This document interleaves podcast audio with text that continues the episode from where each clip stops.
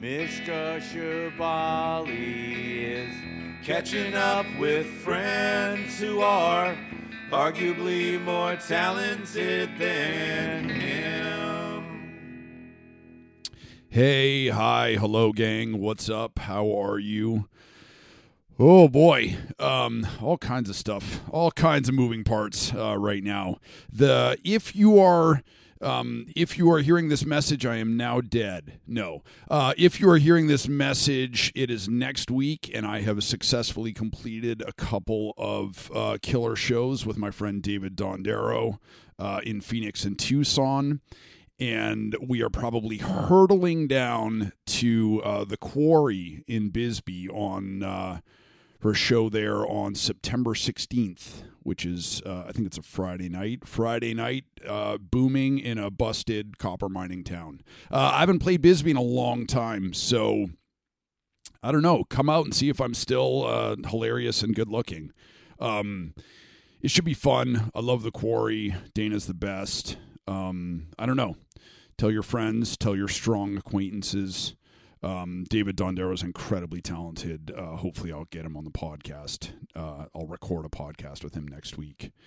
We will put up after the shows.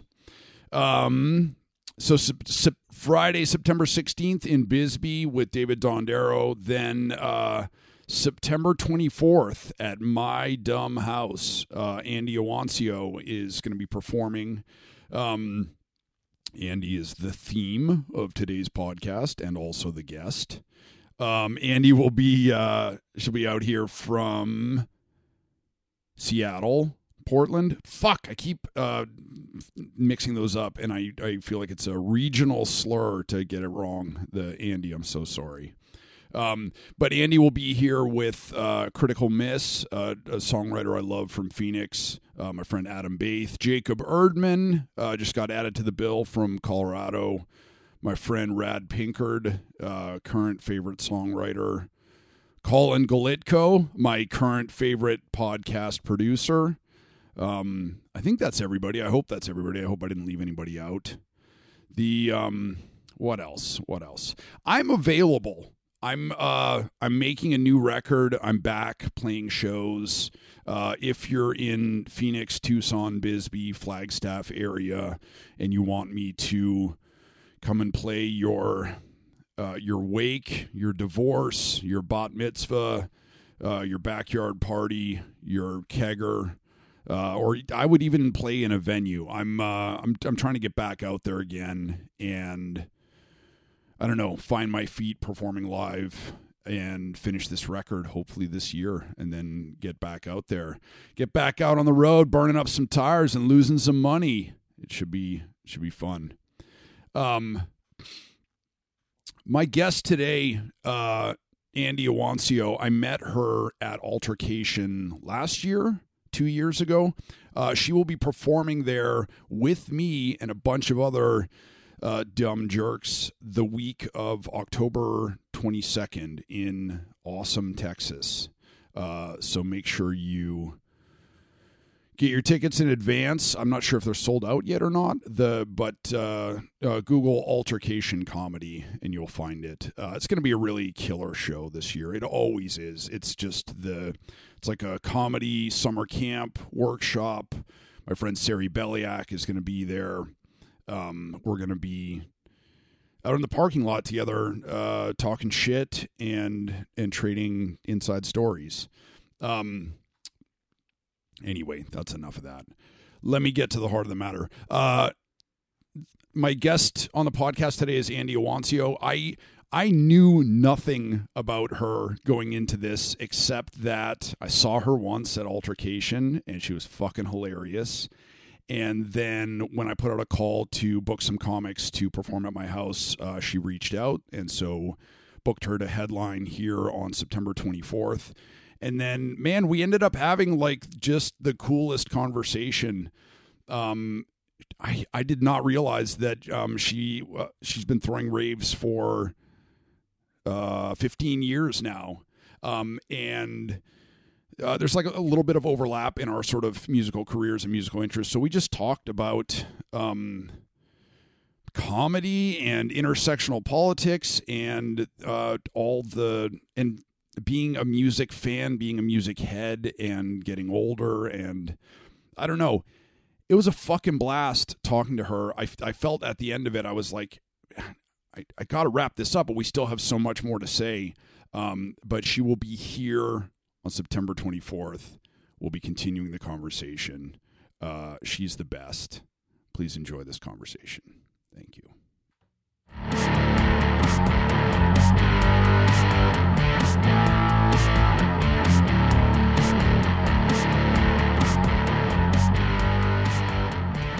Uh, which um, which episodes did you listen to? Um, I listened to the Shauna episode. Uh, Josh, so yeah, Shauna's yeah, Shauna's so fucking great, man. yeah. I'm we're we're lucky to have her for her little stint that she's up here, and she's being booked on everything, which is awesome. She's so so funny. Um, Yeah. and I listened to the Josh one, and uh, one other. I'm uh, Dean Delray. That was the other one. Okay, awesome. The I, I actually I have a tattoo of Josh on my arm. I don't have a Shauna Christmas tattoo yet, but the I, I keep threatening to get a tramp stamp. Maybe that's the uh, maybe that's the one to get. The I- she she's so great, man. Have you worked with her?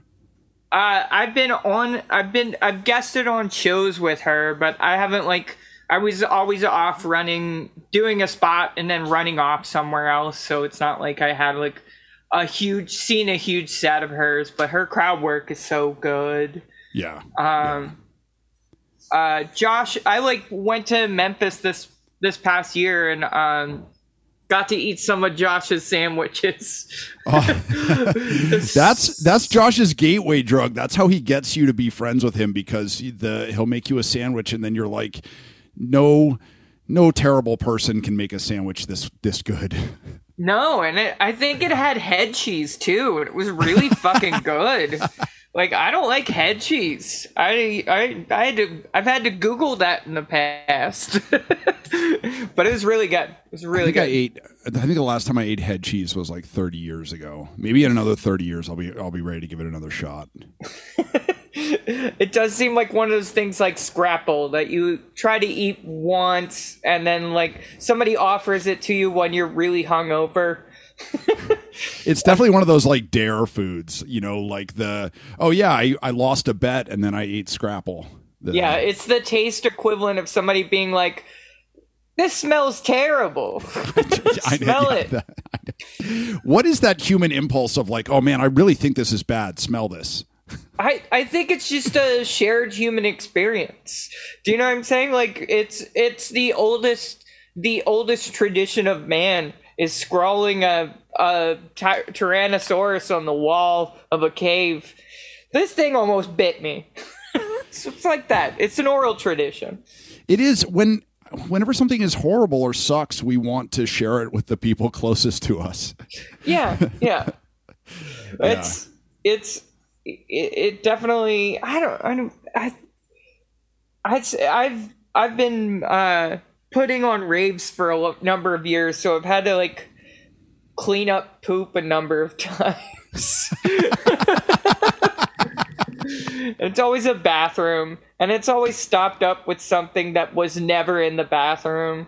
I don't know, like somebody's somebody's underwear. I'm just like not sure who left with under no no underwear, and that was fine. We i used to work um, i used to work work at a club in brooklyn in the early 2000s when electroclash was booming Oh And- wow, yeah, yeah, yeah. are you familiar with that scene I have a funny story about it. Uh, no, but go ahead, go ahead. so i i, I worked with Larry Tee and um, you know it was the whatever Berlin, berlinian berliniumsburg night and uh and i you know generally booked bands during the week and then the you know the electroclash parties on a, a tale as old as time you know the the uh the club uh books you know sort of fucking rock bands all throughout the week. And the only way that they stay afloat is by the big gay dance parties on fridays and saturday nights and then Sunday morning I would come in to sort of answer emails and uh, listen to the answering machine and the fucking noise complaints from the neighbors and stuff like that. But I would come in on Sunday mornings and well, sometimes I would find the staff still there at like 10 a.m., which I was like, props to you guys and get the fuck out of here. Go get some sleep. But I would find I would find switchblades, uh, panties, uh, condoms, you know, bags of drugs, the fucking crack pipes, and I I kind of marveled at it that like we're doing our our job correctly as you know people who throw parties that if this is what's if this is what's left over if this is the the bugs trapped in amber we're doing it right you know? I i love the idea of a switchblade. That's somebody was telling me the history of a of a theater here and uh there's a theater, a tiny like jewel box theater in downtown Seattle called the Rendezvous, and like uh, it's been around for forever. I mean, like all of the like a bunch of the grunge bands play, played there, and uh, it used to be a little more rundown than it is now. And somebody, some one of the other bar owners nearby was telling me about how rundown it used to be. It's like used to be real dangerous. There was a guy used to go in there all the time big dude, scars covering his face from all the fights he had been. His name was Midnight Mike. and he, he said when he was it was a rough bar he would have to take out his switchblade before coming into the bar jesus the I, I miss some of that stuff and i also like really don't miss it you know i mean i I worked uh, I worked at Beauty Bar on 14th Street in New York, and there was this dude Brian who worked there, and he looked like a Marvel supervillain. Like I'm I'm tall, but he was just he was so you know, he looked like a fucking colossus or something, you know, like an incredible Hulk body. And when I worked with him on Fridays and Saturday nights, my job wasn't to actually do security and to like put hands on customers. My job was to jump on him when he was about to kill somebody and be like, Brian, okay, that's that, that's enough. So like, stop. You know, the I was like his handler. You were um, the sundown guy. yeah, yeah. Uh, I the the one that I, I don't necessarily this would be one of the ones I wouldn't share, but I because I was part of the rave movement when Electroclash came around, we just saw it as the hipsters coming uh-huh. in to muscle in on rave music. And now that I'm much older, I like see it a little bit differently, and it helps you know introduce uh, dance music to a, a whole scene of people who wouldn't have had it otherwise, and probably again in the same way we are talking about these dance nights, probably helped a bunch of rock clubs stay afloat during that time. And uh, but I didn't really listen to the bands too much. They're all real fashionable. They're always like good-looking people, clearly doing a lot of coke in a bathroom. Yeah. And um, it was it was many years later. I was out at a queer. I was DJing out at a queer party on a in the middle of Tennessee. Um, it's just like fairyland. That's just what the, I the queers call just farmland or communes. They call it fairyland. Uh, then I forget the name of the party. Anyway, I'm out there and I'm like DJing, and then I'm like practicing DJing, and I see a dude singing, and he's like really good. He's just practicing with a band, and I just see him practicing, and it isn't until later like I DJ, and then their band goes on, and the guy's a really great singer. And then uh, after the fact, everybody's freaking out, and then like after the fact, it was um, it's like much later, and I'm hanging out with the guy. He we like hit it off, and he complimented my DJ set, and we started talking about Monkey Island and old LucasArts click and point games, all of these like old uh, wow. throwback video games and then I'm talking to him and we're walking. I'm like, "You, you're a singer, right?" And he's like, "Yeah." And he's like, "You, you now, you say you're in a band. What, uh, what band is it?" It's like, "Oh, Scissor Sisters." I had never, I had never like seen or heard the Scissor Sisters much, so I didn't know what Jake Shears looked like. And I ended up like staying up late one night just like talking to him about video games. in the middle of Tennessee.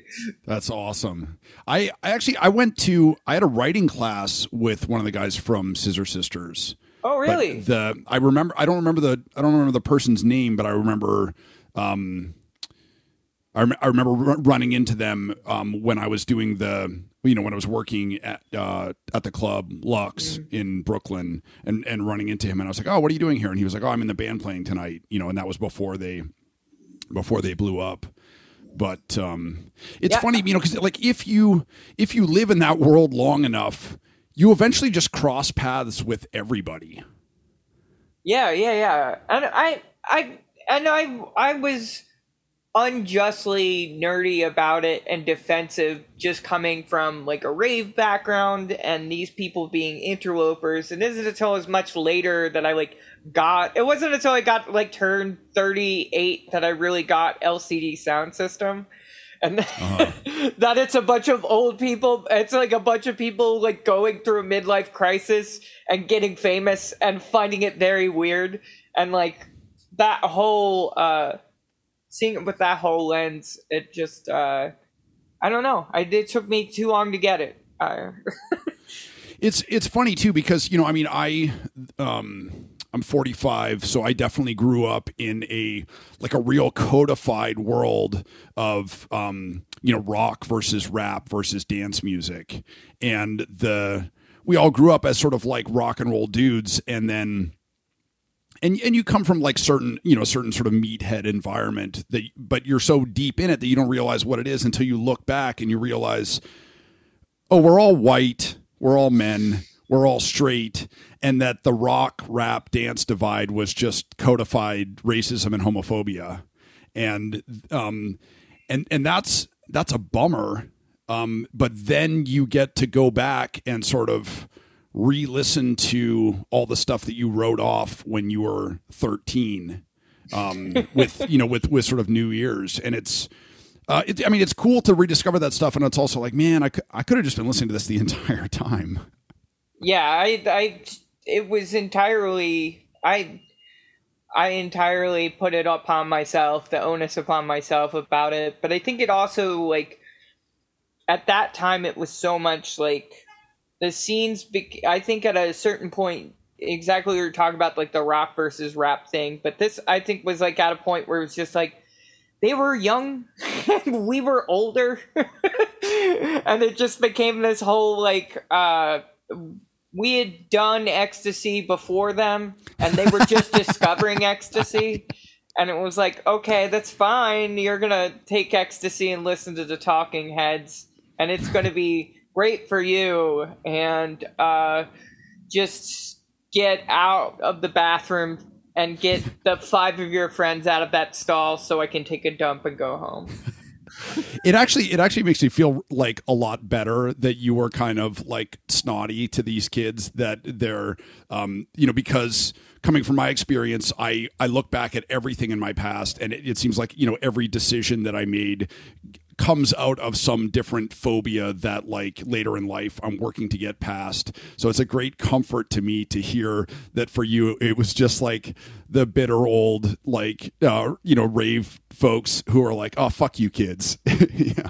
I, and also like looking back on it is so funny to be uh i think like i, I call myself a rave grandma because i'm just like uh my rave crew celebrates 15 years of throwing parties uh this sunday and so like we're just having like a patio party uh like we're we're just a nerdy little crew and we just put on parties that are just for us and they're all free and we they end at a reasonable hour. this one's this one's five to nine. I mean, we're real old, but I'm looking back at those like different movements and moments in especially like uh club culture. I like look back and I'm like those kids, and I realize they're just like three years younger than me. I, I, yeah, I know. I know. The- but that's that's the tendency that happens in comedy too like i like if if the kid somebody could be the same age as me but if they started comedy like uh two years ago i mean they're a kid yeah, yeah. I this is Oh, this is a sad story. The when I was whatever 22, 23, uh, out in New York, there was this other, you know, um, my band Come On and my friend's band Candy Darlings were sort of the we were the like sleazy rock bands, and we played the sleazy rock parties and whatever, and we thought we were hot shit. Um, and then there was this other band that came, you know, that sort of came out of nowhere. And they were like private school kids, and one of them had like a connection with some modeling agency or whatever, so there were models at their shows. And they and we were sort of you know because we were like I don't know you know 23 instead of 21 we were like the elder statesmen of the scene.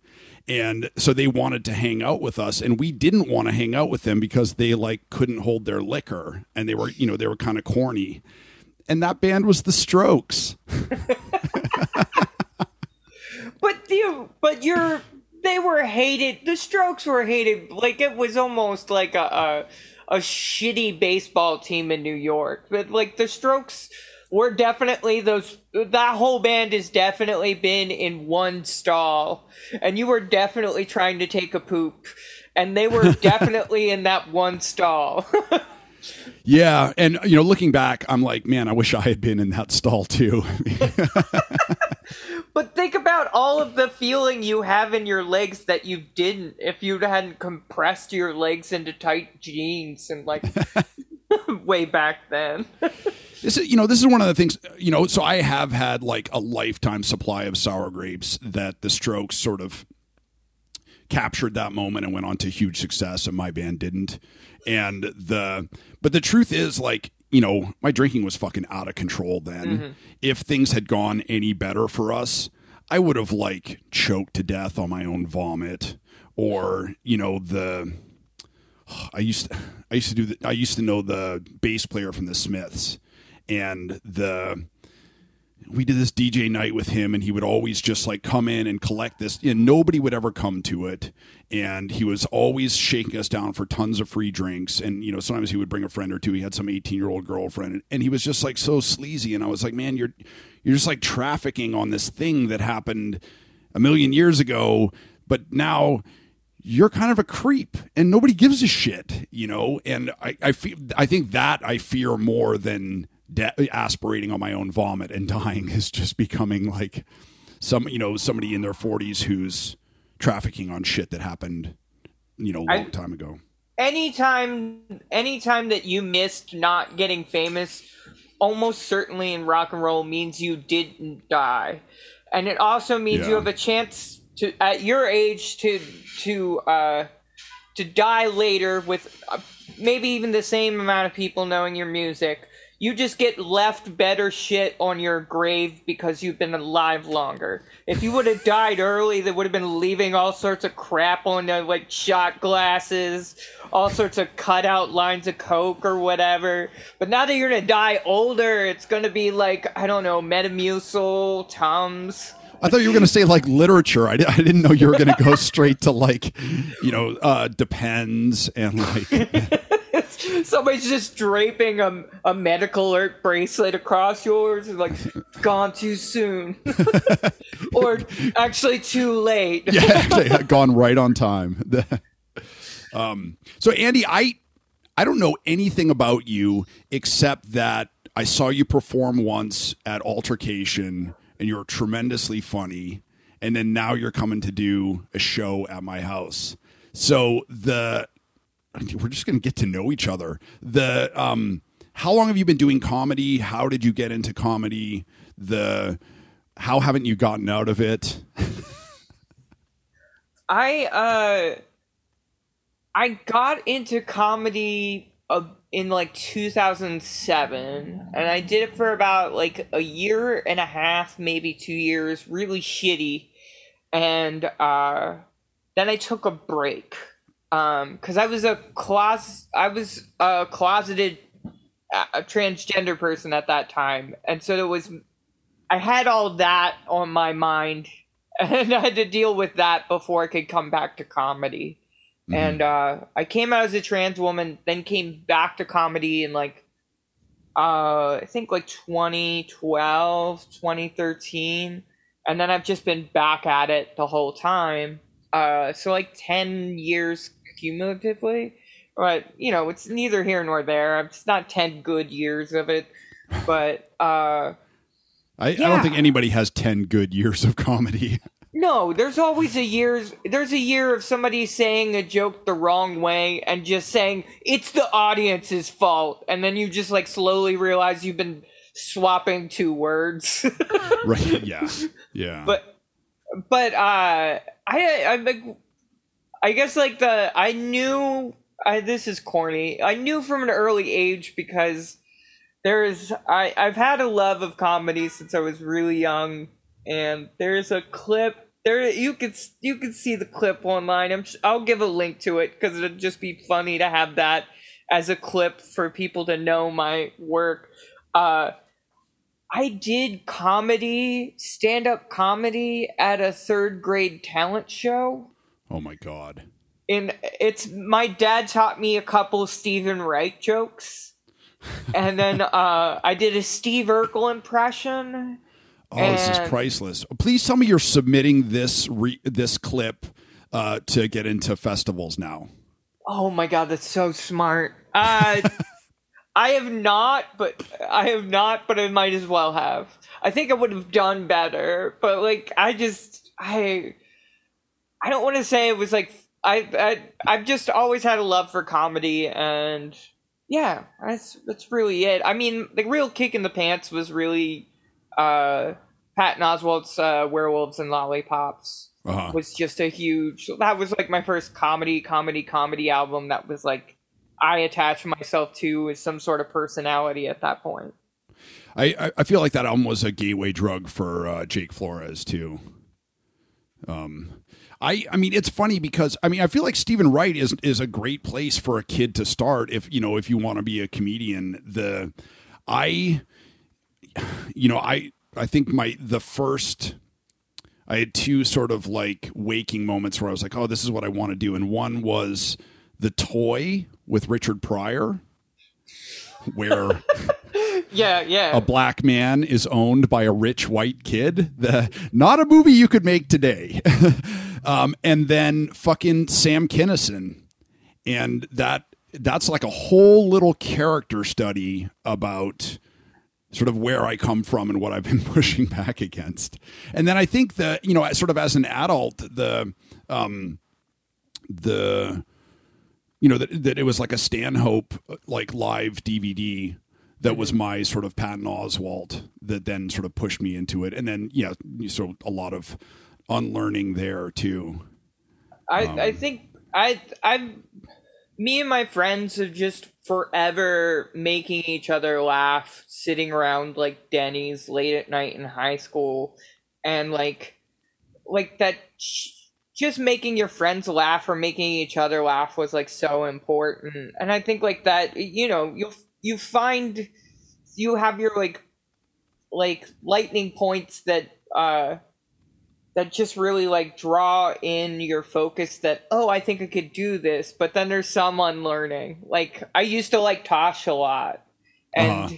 he's his joke construction on his like first comedy central special is like really really amazing. But then like he just became in somebody else entirely. Uh but there's a lot of unlearning a lot of words and shittiness. Yeah. I like the werewolves and lollipops I can go back and listen to, but there's like even Patton has been like really uh ardent about not a lot of that aging really well. Yeah, yeah. I mean, that's the nature of language, you know, is that, I mean, the nature of human beings is that we grow, we change, hopefully we, we mature, we transform the, and, and language evolves too. You know, I got, um, I told a story for the Moth in 2011 where I used the word tranny. And it was a word that I had learned from hanging out with transgender DJs in New York.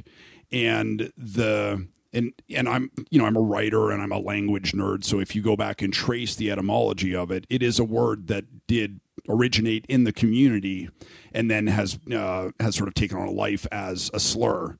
And the the moth ran my story on NPR uh, unedited without any notes or whatever, in which I use the word tranny, you know, to, refer to friends of mine. right. And I sort of got I didn't get canceled. I got you know I got some like really nasty messages and some some mean tweets and stuff like that, and I sort of just had to.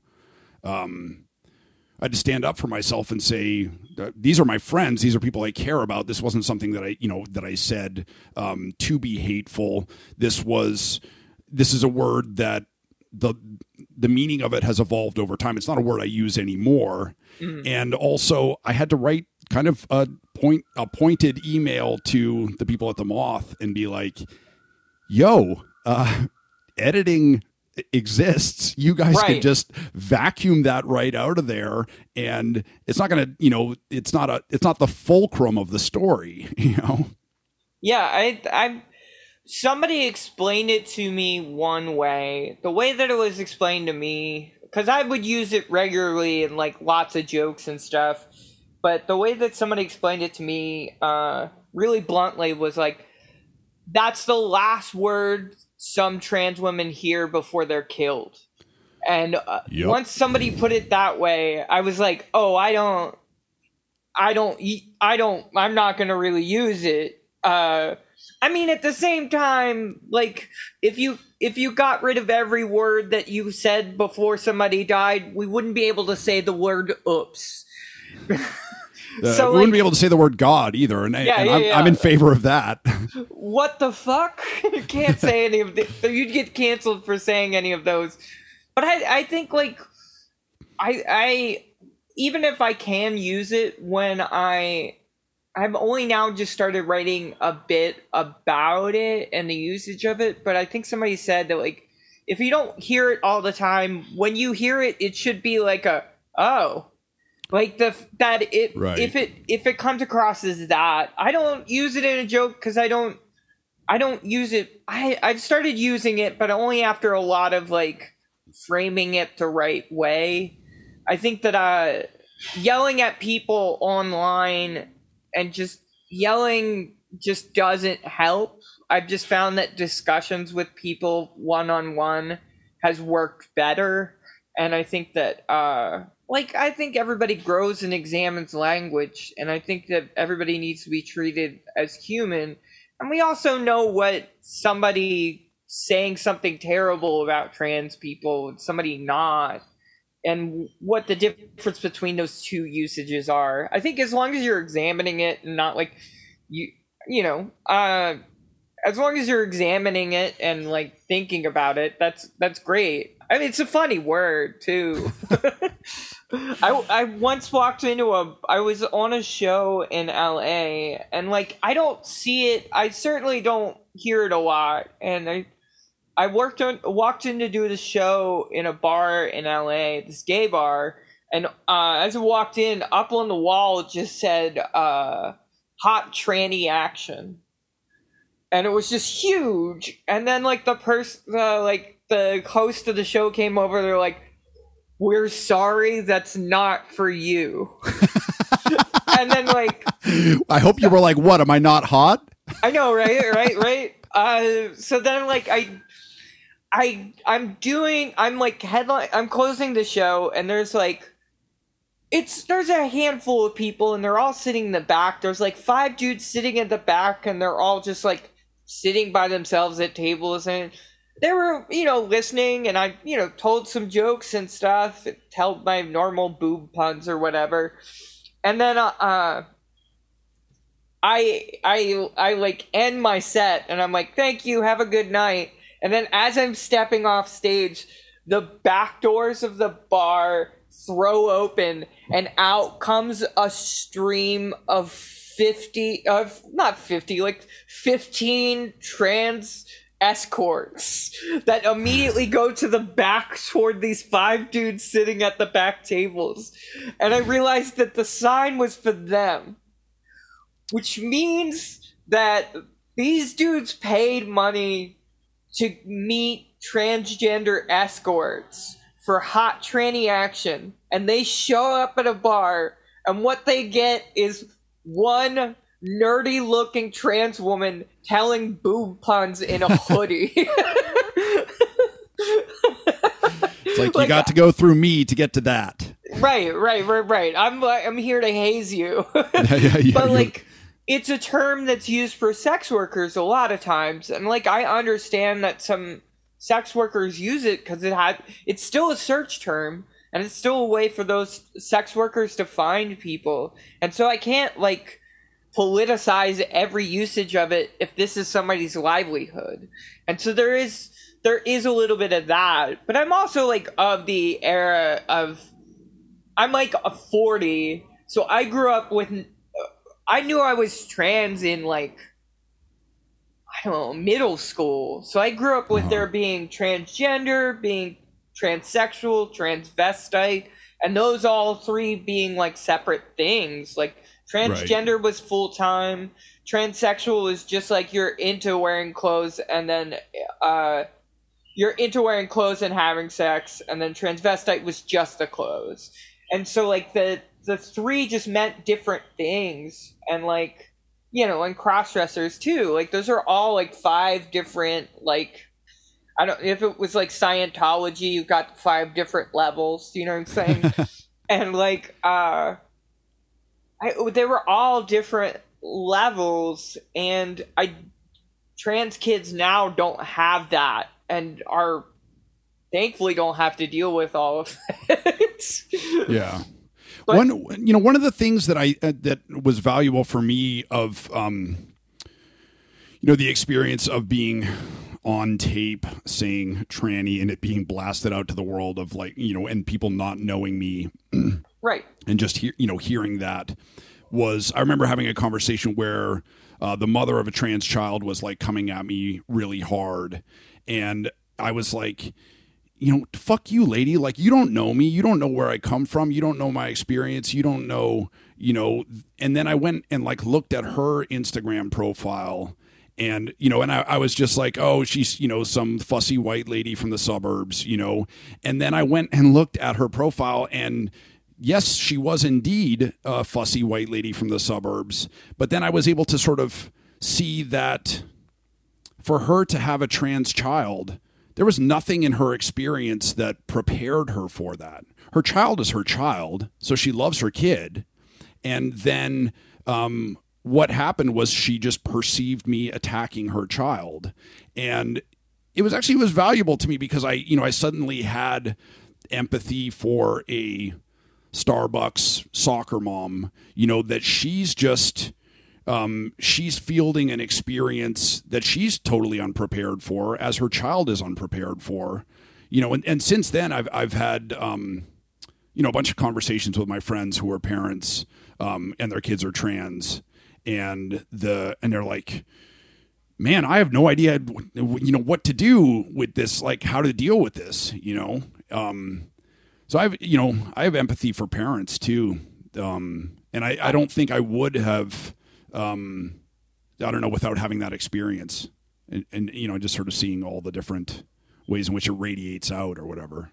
I think the thing is, is that we have so many people online yelling that word at us a lot yeah. of times to try to hurt us, and I think that um, it's a, it's understandable that sometimes people would just like it would just you'd just be another person yelling at it. But i don't think it's the same. I also don't i also think that um we share i think too many of these um so-called queer positive websites share stories of somebody like saying something terrible and then share that story. And i'm reading that on the way to work or it could have just been taken care of and not gotten those clicks for those ads on that site. And like it becomes clickbait ne- clickbait that's like supposedly positive but it's just like you then it become i like had to start following some of these outlets because they're just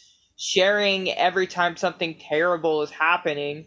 And i think it becomes hard to like hear that there's humanity to some of these things or there's misconceptions or sometimes it's something that was said years ago and then it's the art it's being shared as happening yesterday and there's like yeah. all of this um it just makes everything the same loud loud volume and it doesn't allow for um you to people to disseminate like what's really dangerous and what's really terrible and uh you know there's and there's a lot of things happening right now where it's just like we can very loudly see that stuff is happening to like trans kids and it would be I don't know. It's like all these misconceptions about this stuff has fed into it, and I really feel for kids now. But the reality also is is that like we had to build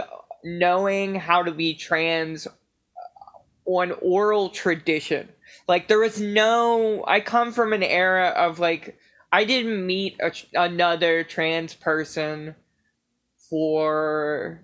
I think I knew I was trans in like middle school maybe a little bit. Yeah, I think like middle school, and then like my parents had an inkling. There's a picture of me at like eight years old with a Fisher Price tea set that I got for Christmas, and that that isn't that it's necessarily oh a, a a kid that wants a tea set's a girl, but they like knew something was different about me asking for it, um, or how I asked for it. But uh, like I, I just I think we're we're I honestly I'm just super optimistic. Kids can find each other and like tr- other trans people can find each other online and I was finding the only trans people I could talk to in like 1990 like like when I started getting online in like 93 94 were cross dressers and, so i'm like i don't know like 16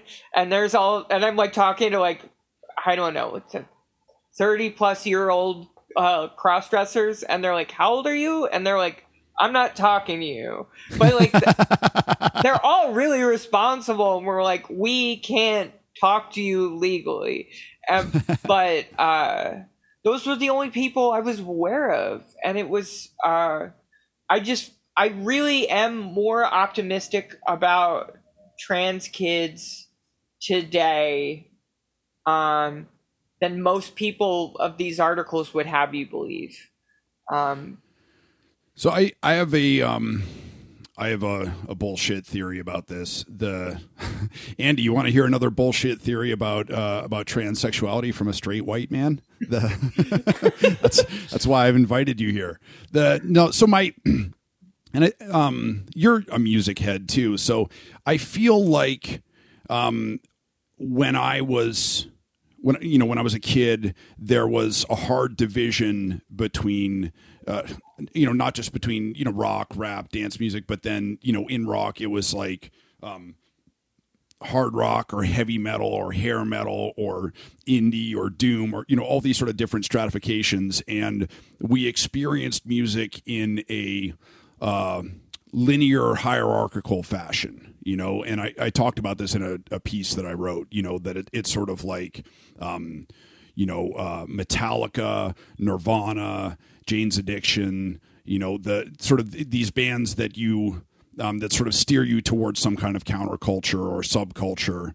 Um, but now with you know sort of the, the, younger kids, by which I mean people, grown adults who are in their 30s, the um, they grew up with Spotify and with streaming and with access to everything all at once. So then they perceive all of these. You know, if you listen to somebody like uh, like Bartees Strange, you know, or the I don't know, fucking any contemporary band. There's not a lot of like pure rock bands, you know, or, or maybe like Post Malone, you know, who's you know sort of like uh, um, indie emo songwriter rapper rock band, right? So it all sort of blurs together, and I think it's a result of the internet and streaming and everybody, you know, people coming to musical awareness and experiencing everything on the same plane.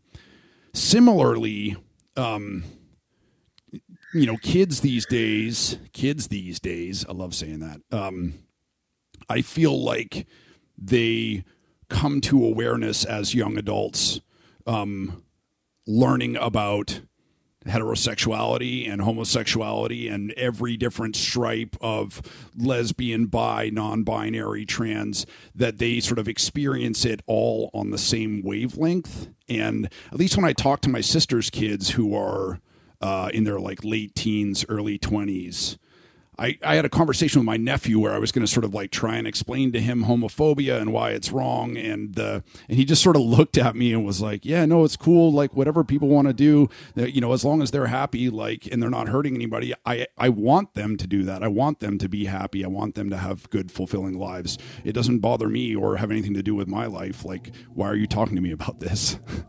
I th- I think that's a good way to. Uh, I th- I think that's a great way to to like talk about it, like the the talking about the musicality of it and the way that Spotify's done uh, certain things. Uh, what I think that I would say when I started DJing, I only could afford CD decks and so the amount of music I could get on CD that I could DJ with and mix with was very little. It was very small, and a lot of it was outdated and not very good. And there was a lot of gatekeeping with vinyl at that time. Uh-huh. Like you had to like it would be uh, you would need two thousand dollars to get turntables. Then you would need another five hundred dollars for a Pioneer mixer, and then you would need to like know a record, go to a record store, and you need to be in good with the dude at the record store to uh, get the best records. Because he would take them out for his buddies before they even reach stock. So the like the gatekeeping and everything doesn't like isn't allowing for growth at a certain level. It doesn't allow djs to get above a certain level in that time. Now with like spotify and everything now it's like opened up the floodgates. And um some older djs will complain about it but i'm always like i think that people now have a freedom of music that is I think more catered. I think they curate more of their music than uh, we would ever think. You get, uh, and that's same would be gender. I think the same thing is true of music now.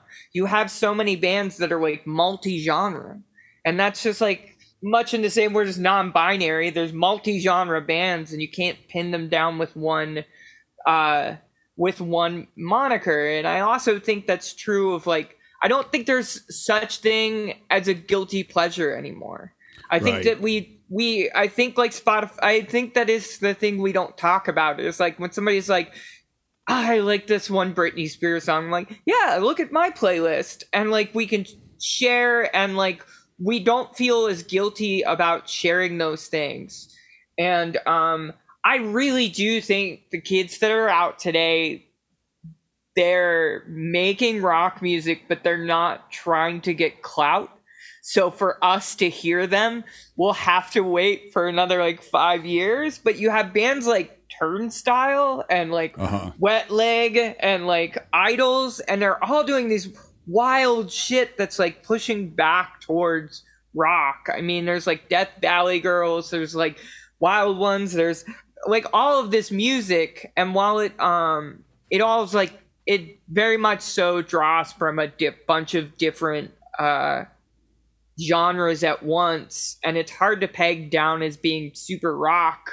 But I think the rock rock coming back. I mean, it's it's we're on the precipice of, of it. I I imagine like I everything about dance music is cyclical, and kids are getting back to listening to music that came out like sounds of house music that came out in 2005.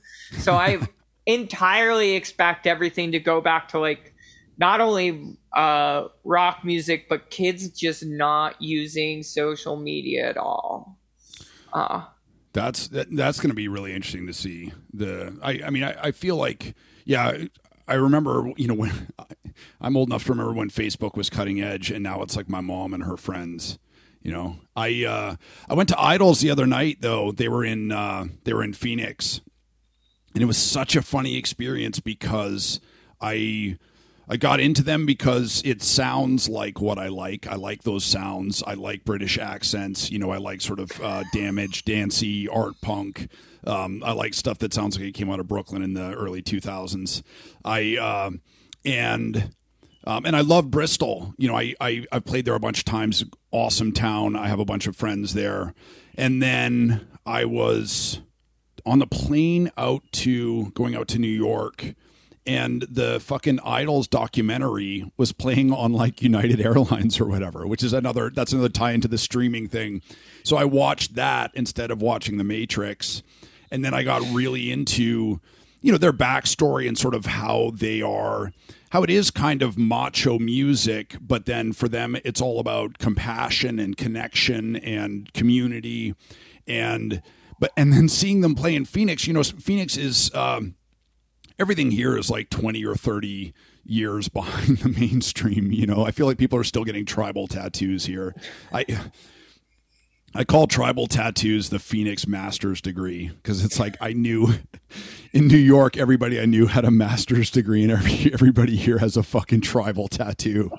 But it's like every fan of loud music of any kind came out to the IDLES show from just sort of like knuckle dragging hardcore brawlers to um you know uh got you know the sort of old punk rock nerds in their 50s or whatever. There was a guy there with his kid on his shoulders you know the there were the sort of riot girl types and um and it was awesome to see sort of everybody just come together like a family but then also it people were like moshing and i was like it's not it's not really what you do to this here the you know these songs are about compassion and you're just fucking shouldering your way through the crowd the um but uh, I don't know. Maybe that's just a measure of how fucking old I am.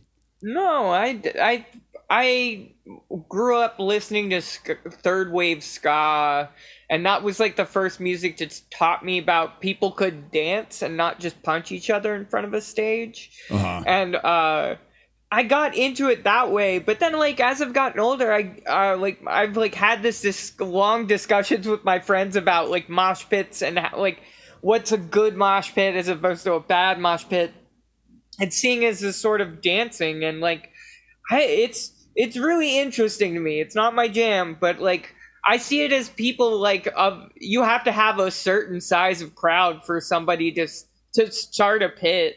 And so the, like for somebody to start a pit means you know that's applause for a band except for one hand hitting another. It's one shoulder of one dude with a with a band shirt on, hitting the other shoulder of another dude. And the uh the real weird one though is some there's this weird cross section of now um DJs and producers uh, becoming their own small bands. They all, in the way that bands used to have, like punk and metal bands will have their like fucking logo behind them now all of the DJs have logos and like w- what some of the bad boy DJs like have kids starting mosh pits at clubs to dubstep and it is so confusing to me. do you, do you have I, I just had uh, Mike Wiebe from uh, Riverboat Gamblers on a couple oh, days wow. ago and we were talking about being fucking old rock dudes.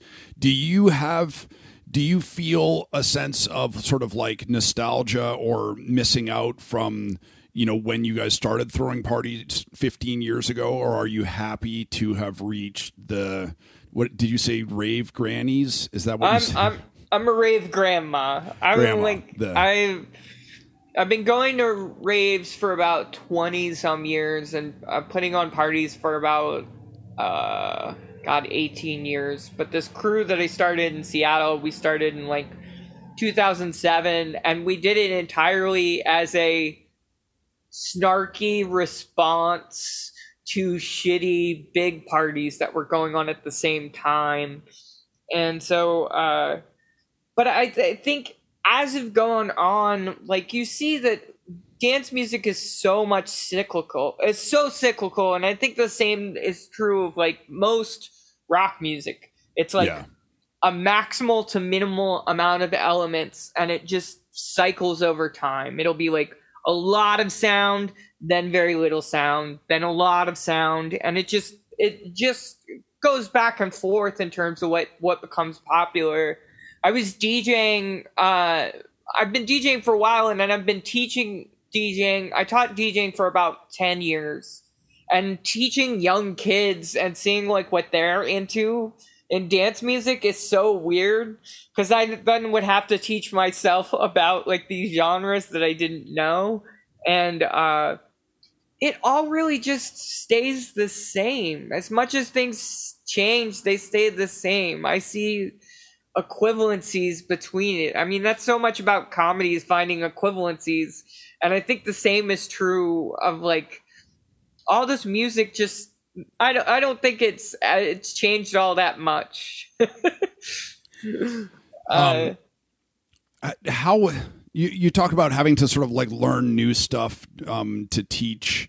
Uh, to keep to teach the kids to teach the students did you find teaching to be like energizing or draining or because i go back and forth you know when i'm teaching to to say that like you know all writing is about pain or all writing is about suffering and, and seeing it at times as being sort of formulaic and then other times to be able to see to say oh you know this is different or this is you know it, it alternately it alternately flattens out and then sort of becomes 3d and then flattens out and becomes 3d i i living in seattle i moved here um in uh, to about the same time, about uh, about 15 years ago now, and uh, the reason I moved here is that there was a, a rave scene here at a time when raves died out completely across the country, and the reason is is that there's a radio station here called C89.5. It is the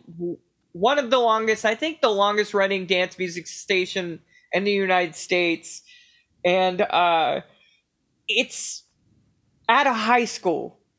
Kids run this dance music station. It's been around long enough that they were the ones that broke. Uh, they're the ones that first played like Lady Gaga. They're also the same. Wow. To give you an idea of how long they've been around, they're the ones that uh, broke the song from Grease, "You're the One That I Love." One, they're the ones that first played it and made it into a hit, just playing it. But that like youthful, that like that there's this youth to this culture here that just didn't exist anywhere else, and uh, I worked in harm reduction for a number of years. I worked in DanceSafe because like there were a lot of young kids, and I felt like I necessary to like pitch in in that way and at a certain point i realized it, uh, you want to hear i stopped doing it because you kids need to hear that from people their own age so like kids need to hear that kind of information from other kids and not just like some fucking adult and yeah. the and the reality is is i stopped uh teaching a little bit just because what i i realize is like it's kind of up for kids to sculpt that and find it themselves and really change all those structures. And at a certain point i was you know able to like teach kids certain things and teach adults. I also taught all the way to adults like 60 year old adults how to dj and stuff. And uh it was really fulfilling but at a certain point i felt like i i said enough to enough people all my uh-huh. students are, are, far more famous than I uh, um, Andy, I have never been to a rave. I live in fear of having to dance in a public setting. I keep I keep threatening to take like a fucking dance class or something so that I, be, I suddenly like have some confidence in like how to move my body in time to music the and you're making me feel like I fucking missed out on something. The I also don't want to be the 45 year old dude the who's like, yeah, let's party. You know, the you know going to a fucking rave for the first time. But um, but yeah, but I don't you, know. But you also were in New York at a incredibly monumentally important part of dance modern dance music. Electroclash is what uh, you were present in the clubs that saved dance music. That like era of electroclash really really saved and made dance music more exciting. That's what leads into Baltimore club becoming popular with hipsters.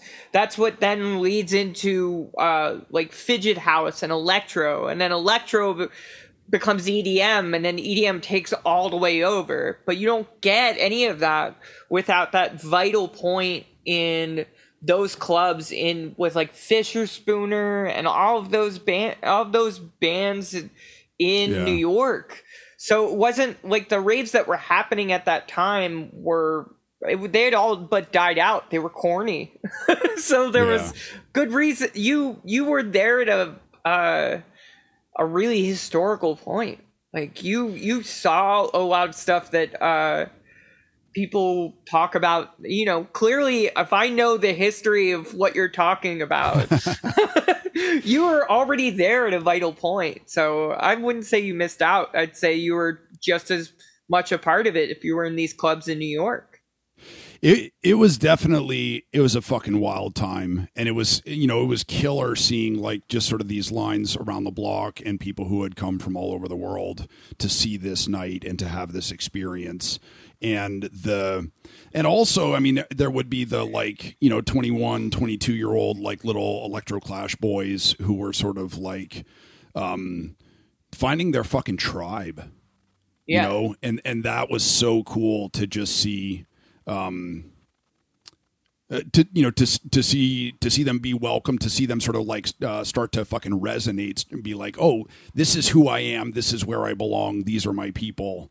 Um, and, and you know for, for, the record too those nights were like we always had to deal you know it was it was you know the neighborhood was still transitional so I had like you know, I would f- get in fights with people sometimes. A guy pulled a fucking screwdriver on me one time, but like, and none of this happened at the Electroclash nights.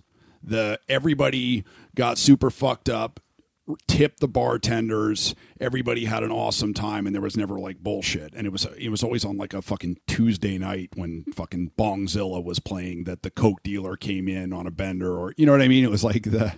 I I think you're you're also like um like especially right there in New York at that point, you like the club kids and all that uh what's this fuck the limelight and the tunnel and yeah, all of those yeah. clubs got closed down. So again, you're it's starting at this incredibly low base like there's it's starting from zero at that.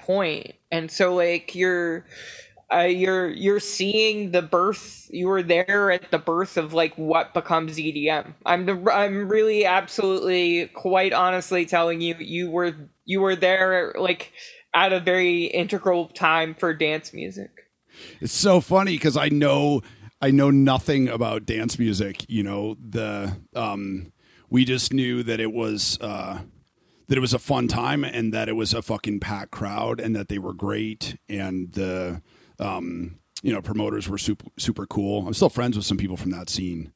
The, uh, um, and that's like that's the uh, that's like especially a key part because like what the what the hipsters or the rockers coming into dance music brought was a DIY a DIY uh, spirit that was missing from the uh, I, I mean like you know all the dance music being the background of you know uh, commercials and action movies and electroclash and like that era like really brings it back to being underground and cool again.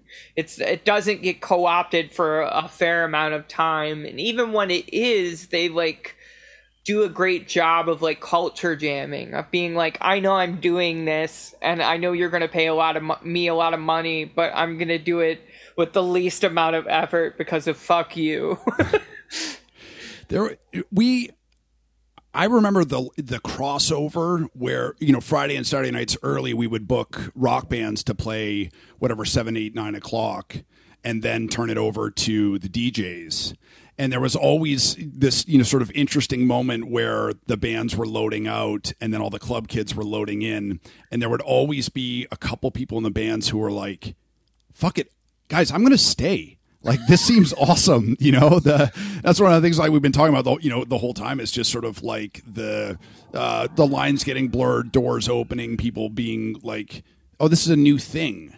I I, I want to see what this is like," you know and that's and that's everything that happens around in New York uh, between you know like new wave and disco and all of that happening at the same time. You get like you know David Byrne playing on old Arthur Russell tracks. Like you get you get that guitar being all over the place on all of these records, and then you get like Blondie doing stuff. I mean, like the uh, Tom Tom Club is the outsold any Talking Heads record and is like one of the most sampled songs of all time. Like somebody just put out a, a couple new songs sampling it again, and uh, it's it's all because of that kind of New York miasma of influences. It is exactly that. It's the guitarist from a band sticking around for the DJ yeah. night. Yeah, yeah, and everybody partying together. How um I had no idea that you had this like hardcore musical background. How does how you know does your passion for music how does that speak to your comedy and like how um you know how have those things played off of each other? Um I so much about what we loved with raves was not throwing we didn't we've never thrown big raves. We always wanted to throw parties that were a reasonable size so we could go home at a reasonable hour. And uh so we would throw them all over the place. We got the th- we threw them in an arcade for about six years once a month. And it was just like getting to see tiny kids dancing.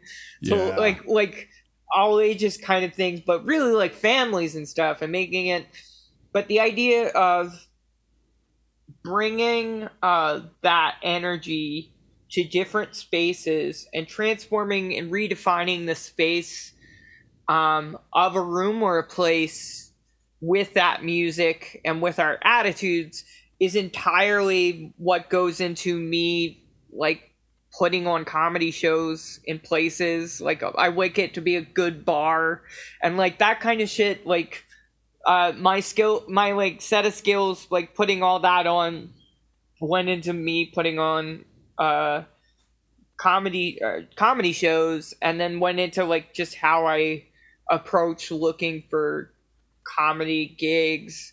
The same kind of like abandon for uh that ravers would have just going off with some friends they barely knew to some far off rave I love that about going to small DIY spaces across the country. Like it's really become uh, the experiences of doing comedy in a lot of different weird ass places is more interesting to me than uh, n- necessarily like doing like shows in a theater for a thousand people. It becomes that like i uh like at a certain point in comedy you have to like decide like what it is you're going for. And just like finding a show that finding 30 people in a small town who want to listen to me and i break even for uh break even for the weekend getting there and back that's all i want. I don't need to make a living off of it. And like that very much so is you know is very much so taken from my attitudes towards putting on raves and going to raves um, Yeah, I I totally agree. You know, I mean, I, I think when we're kids, when we, you know, if you watch a comedy special and you see the velvet curtains and you see the the crowd and you see the lights and stuff like that, you know, you think that, um, oh, that's fucking awesome. That's what I want. And then I, I think as you as you get older, um, there's a you know, perspective of oh anybody can kill in front of a hot crowd like that, and that's wrong too. But I I've always been kind of apologetic about the tours that I do and the shows that I have, and you know, be, because it's always weird. We're always it feels like we're always building something from the ground up. And a, a, lot of times I'm working with people that I you know people who I don't know and doing shows in backyards, on decks, in trailers. We did a you know I I did a tour with Jake Flores and we did a show in a Irish themed vape lounge in the middle of Kansas somewhere, and then we did an, we had another show that night in a coke dealer's living room, and at the end of the tour, I was like, Jake, I'm so fucking sorry, dude. Like I just you know I. I had no idea that these shows were going to be so weird or so scattered and like amazing one night and then just, you know, escaping by the skin of our teeth the next night and he looked at me and he was like, "What? Are you crazy, man? No, this is it. That you know, the, like you nailed it. You know." And uh, there is definitely something there about building building a space from the ground up. Of you know the um, the club is tonight. It's just this night. It starts when when we start playing, when we open doors, when people come in, and it ends when you know the bartender says, "Okay, fuck you guys, I'm turning the house lights on. You all have to leave." And the it's tough and it's exhausting and it's hard and it doesn't always work, but it's I don't. It is so much more rewarding than um, a, a, dance club where it's just you know every Tuesday it's ladies' night, you know the yeah. two for one frogaritas and you know whatever. Yeah, the same the same stale nature of of you know dance clubs can happen. That same stale nature can be the homogenized nature of some you know comedy clubs. Like they're clubs and things. I I think I think the most important thing to me was when I was annoyed by something putting on in like clubs and something or whatever, I would uh I would respond in my own way and turn that negative energy into something positive. And so like when I saw that people were pushing everybody everybody was wanting a VIP badge or to be in a VIP table and then we threw a party and gave out VIP badges to everybody. so like the idea of doing something like that and like so instead of being like I'll be upset about stuff, especially trans stuff, especially like Dave Chappelle. But like Oh man. I but I I think the other I think the thing is that I've as I've grown older, I've learned and seen comedians who've said transphobic things be like, you know what, I was kind of shitty. I mean, even like Eddie Murphy, like was oh, the God, I, yeah. Well, he was like he uh he's the he's the groundbreaker for being a like really apologetic about what he said on the specials. And this is like in the early 90s he's yeah, having yeah. an interview and really being like reflecting upon it and being like i said terrible things. And he like set the bar. Like he really set the bar in like just a simple like i was an asshole i'm gonna grow. And that's the way i always instead of like trigger warning or what's all these phobias are banned or having to list everything i'm just like don't be an asshole. It's yeah. simple enough to keep people from uh being shitty but I think I think people are just human, and it's so much nicer to meet them face to face.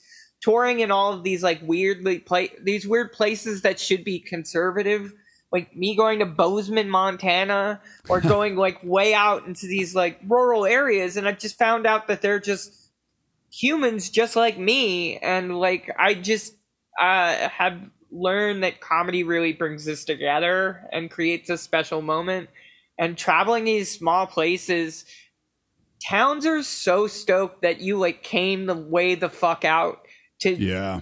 to, to perform and i i just love that. That's become my lifeblood in i love meeting the fucking weird kid in the small town right the because there's always like one kid who comes to the show who's super stoked who has fucking pink hair and a nine inch nails shirt and the you know and they're like you're from New York. What's it like? You know, uh, and the and they don't have um, there's there's no hierarchy or division in the subculture. They just like subculture. They understand that they don't belong, and um, other things that don't belong are uh, gay culture and uh, heavy metal, and you know, and it's like they're like, okay, I'll take all that. That's you know, um, but yeah, it is super meaningful to go and you know meet those kids and talk. You know, just fucking talk to them before the show or after the show, or see them uh, fucking light up. You know, to see to meet somebody who's not from their town. I I think the nice thing about uh, what I can truly say is that Dave Chappelle doing any, if anything, is spurring more kids to try comedy. And it's real spurring more trans kids to try comedy. I and i think more so than anything what i can say is the most hopeful thing about like trans people in comedy is that i go to all these small towns and i meet the non-binary or trans comic. And uh-huh. like and like meeting all these kids who are just starting and um the most beautiful thing is that there have been trans comics enough time that there's trans hack. and it's the nicest thing. Not since we were, uh, not since we were, not since we finally made it on Law and Order as victims uh, showing up at corpses, have we really felt like we've been, uh, you know, acknowledged by mainstream culture? I, that's like that's always uh, uh, that's that's truly lets you know you've made it as a marginalized group if you're uh, murdered on Law and Order, and like I, I feel the same is true of like hack comedy. Once you've been around long enough for there to be hack comedy for your marginalized group, you've really made it. I so I was I was talking to a friend about this, you know, that um you know, and he and and this wasn't like spiteful or hateful, it was just sort of um uh, quizzical or interrogating, you know, and and you know, he was saying like the do you really think all the kids you meet these days who identify as um, non-binary, asexual, trans, you know, do, do you think that do you really think that all of them are? And what I pointed him to was, you know, when I was in the early '90s, when I was uh, when I was in high school, the um, it's like every girl we met um, had manic panic hair and identify and a nose ring and identified as bisexual because she had gotten drunk and kissed another girl at a party, and and I, I, and most of those women now are married to men and have kids, and you know, and and appear very straight. The but what they did was actually quite radical in that for a bunch of um, fucking horny teenage boys, they made women being bisexual um, not just boring but aggressively uninteresting for us right? So they they just normalized it. So if um if some 12 year old affects being trans um, because they feel like they don't fit in or they don't know where they fit in the even even if they were you know even if you look at it as bad faith even if they were just doing it for attention what they're actually doing is pretty radical, which is they are increasing trans visibility until hopefully we get to a point where everybody's just like, yeah, I don't give a shit. Fuck whoever you want, love whoever you want, you know, the I I think the best way to describe it is that thing where like when a kid is like when a kid's like learning how to like wear clothing and the kid's like walking around in like rain boots and a tutu and a fireman's hat. like that's what's happening with kids and gender. Because it's like even less i like there's less trans women. There's more non-binary kids. And it's stuff that i have to educate myself on. Because i grew up just being a trans woman and that's still in a binary. And mm. uh so I've got to learn shit about that. But the reality is, I mean, the root is that it is so nice that kids really young can try this shit out and figure it out and taking the stigma away from clothing i think is really just w- where it needs to happen and once that Yeah. happens i think that you won't it won't be as much of a widespread um i think that uh there are a lot of kids that aren't with us because they weren't given a chance to do this kind of stuff. And it's Uh-huh. impossible to tell how many people it is but it is a huge number.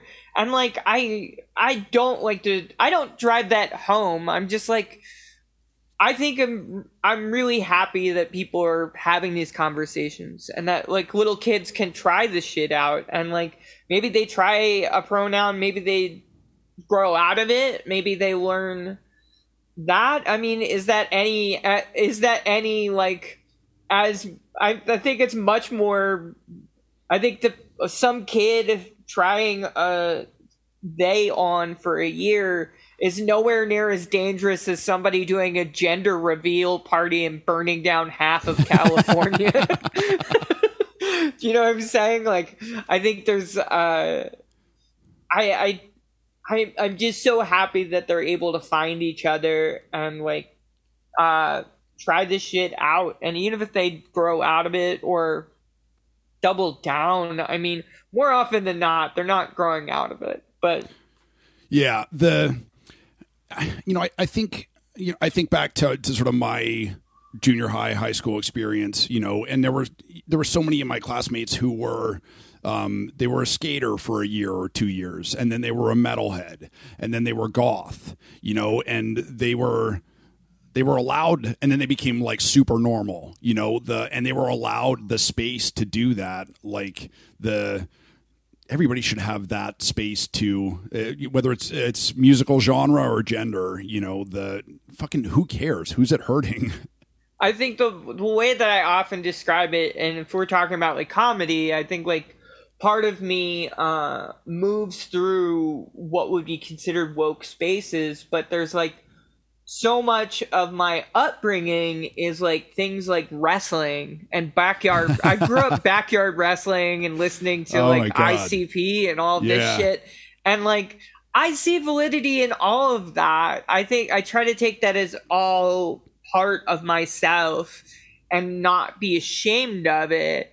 And I think that like really um using dick jokes to talk about the trans experience kind of like has helped me like it kind of like you know it's like when you hide medicine for your dog inside other thing you like just puts like you just put in some peanut butter and you sleep it in and then like a cis dude doesn't use a doesn't say shitty things. But i i think for the most part when you just like describe these when people we just find more human ways to describe this shit. I think it's way better and just in the same way that like people don't i don't think there's a such thing as like a guilty pleasure.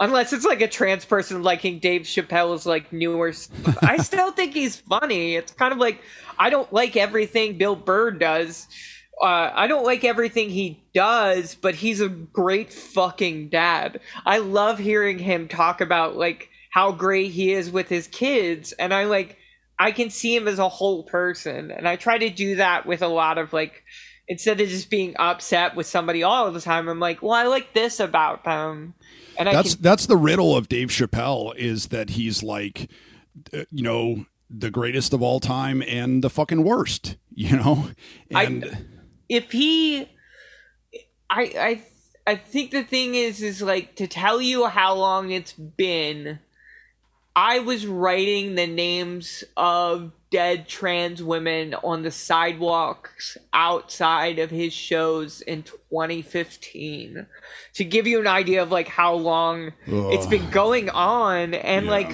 uh, at a certain point i'm just like uh it's just corny. Every i think like even the people who like him are kind of like if if his next special just moved on i think it would be fine.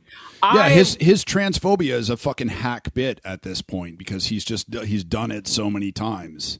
I, I, he's never held on to any other joke or any other note of his comedy, and like I still think he can say, he still says important shit. It's just like all like I keep hearing a lot of comics who I know, a lot of comics I looked up to turn into old dudes and like uh, just like old men, and it's it's fine. You just hear them like deciding where they're going to run out of learning new shit. And I think that more often than not, there's less of that. And I think a lot of it comes from somebody getting richer and not having yeah. like interaction with like younger people.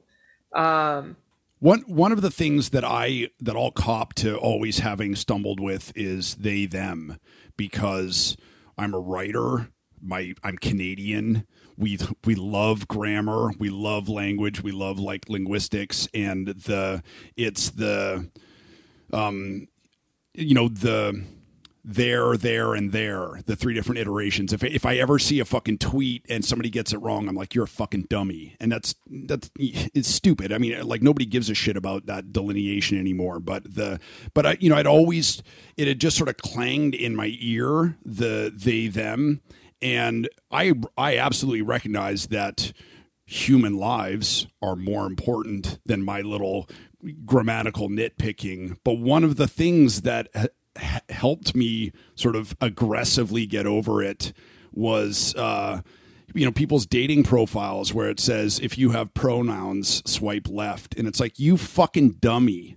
We all have pronouns. Everybody has pronouns regardless of whether you you know you embrace uh, putting on a different pronoun because it's tuesday you know the or not. Everybody has pronouns. And if you can't understand that that's that's far more egregious to me than the than blurring and they them and they them is actually really smart because you know Walt Whitman's thing about I, am large, I contain multitudes. Th- to think of each person as a crowd of different people in their head, the and that we're sort of we're not one static self. You know, I I think that one of the um I think one of the terms it helps. Uh, one of the ways you can do it is if you have trouble with they them, you can always use the person's name multiple times. I've done that. That's yeah. um, that's one way to do it, or talk directly to the person. I find I use the word y'all a lot. Hell yeah! Y'all yes. Is it, what's amazing is is that it's gender neutral and what's funny is that it's so weird that such a conservative part of the cult uh, country spurned such a beautiful gender neutral term. I guess it's kind of like the Midwest and Prince. like they just I I think they really it, it's a really great word and people are like you from the south and I'm like no, it's just a really great fucking word uh, I've met a bunch of. I think like the. I've always had trouble with a bunch of the really specific old ones like Z and Per. That stuff was like really hard for me, and like. Oh, dude, I I, I love that shit. Oh, that's uh, like uh, we're just we're just gonna make new language. We're gonna we're gonna we're gonna build our own language like we've built everything else. I never got it down. Yeah, but I like uh but like I think the thing that's even more awesome is that like uh the younger generation of it's mostly furries that are doing the are doing the punkest weirdest shit now. Like the like the furries in Seattle have started doing graffiti. And it's really hilarious because all these homogenized areas are suddenly queer again because furries have been leaving up all this like queer furry graffiti but the way that they they know that uh, transphobes online will intentionally use the wrong uh, pronouns to try to troll trans people, but the f- furries have started going by all of the fucking pronouns. So they're going by it and its, and I think that's so that's so fucking punk as fuck. They won't. They refuse to get upset or let it become a conversation that they're going to be even bothered with. And yeah. I think that that's like they won't be baited. I I, th- I, th- I think that it's just in the same way that I'm like hard nosed about I'm I'm hardline about she her. When people say they them about me, I'm like you haven't listened to me. Also, I'm not young and cool enough to go by they them. uh, I'm 40. It's she her. Uh, but like I I I think that the like youngest kids are the ones doing like the weirdest like punk as fuck shit and like i'm always conf- i'm like again an older person observing this and it's just really interesting to see you know yeah i i have uh I, I'll have like hardcore fans of my music, you know, send me messages saying like, "Oh man, you know, I love this song." Like, you know, kids just can't write songs like that, and I'm like, "Bro, I was 22 when I wrote that. Like, go and listen to a bunch of bands of 22 year olds. That's when I wrote all my best shit. Is when I was like, you know, late teens until 30. I've, I, I peaked early. It's it's been a downhill slide since. I think like there have been a really awesome thing. Uh, there's a really awesome thing that happens with. I think a lot of uh, big punk. I think like certain punk bands like really coming out on the road and uh, bringing younger bands with them and that's yeah. like like Green Day bringing out Dog Party, which is just a two piece of these two girl. It's, it's a girl group, just a two piece, just a guitar and a, a drums, and it's like so stripped down and so rad, and so like they appreciated that energy, and so like just. I don't. It, young kids are all doing like really great shit, and it's just us that's playing catch up. Uh, Andy, we could talk forever, but we got to save some of this for uh, for when you're here. Um, where can people find you? What uh, what do you have to plug? What cool shit do you have coming up this year? Um, I am. Uh, I can be found at a at Andy Iwancio on most social media. A N D Y I W A N C I O. Um, I'm all over the place. I'm uh, in Portland next weekend. I think this will be out out after I've already left Portland. Uh, then Phoenix in your yard, yep. uh, in your side yard. Sorry, please. yes, uh, I don't. The yard I assume is where the main acts come, but I'm you know in the small room, the side yard. You're playing the second stage in my backyard. Yeah, yeah the side yard. I imagine in the daytime, some other band will be closing uh, next to the bouncy castle and the right. food court. uh, I there. What? Let's see Cincinnati, uh, Altercation Festival, uh, Reno, Nevada, just all over the place. awesome. Um, I'm just trying to think if there's anything else to plug. No, no, I'm you know follow me on the things and altercation. I think is the probably like the thing I'm mostly excited for, and I'll have a I believe a documentary short about me taping my EP for Radland Records. And awesome. Radland, Radland Records is a really great record label run by Kyle Clark out of uh, LA. And there's a bunch of really great releases on there, like Tom Goss and a whole shit ton of great people. But uh, go oh, check killer. that out. Killer. Andy, thank you so much for doing this. I can't wait to uh, can't wait to have you here performing in the side yard, and I'll see you at Altercation too. I can't wait to touch your pets. All right, have a good one. All right. See ya. Folks, thank you so much for listening. I know there's uh, a million podcasts out there. We appreciate you uh, you spending your time with us. The um, if you're digging the show, if you're enjoying it, if you if these conversations uh, move you, make you laugh, annoy you, piss you off, um, please take a minute to uh, to rate, review, and subscribe on Apple Podcasts or wherever you get your podcast. Uh, it helps us grow the show and it helps other people find it. Um, if you'd like to hear bonus episodes, song demos, just sort of uh, ranting off the cuff uh, conversations, all sorts of different uh, bonus material, writing advice, uh, personal blog posts, and stuff like that. Uh, go to patreon.com slash Mishka Shubaly. Uh, we will be having monthly episodes up there with my mom and I answering questions from readers, and there's all kinds of good stuff there. Uh, thank you so much for supporting.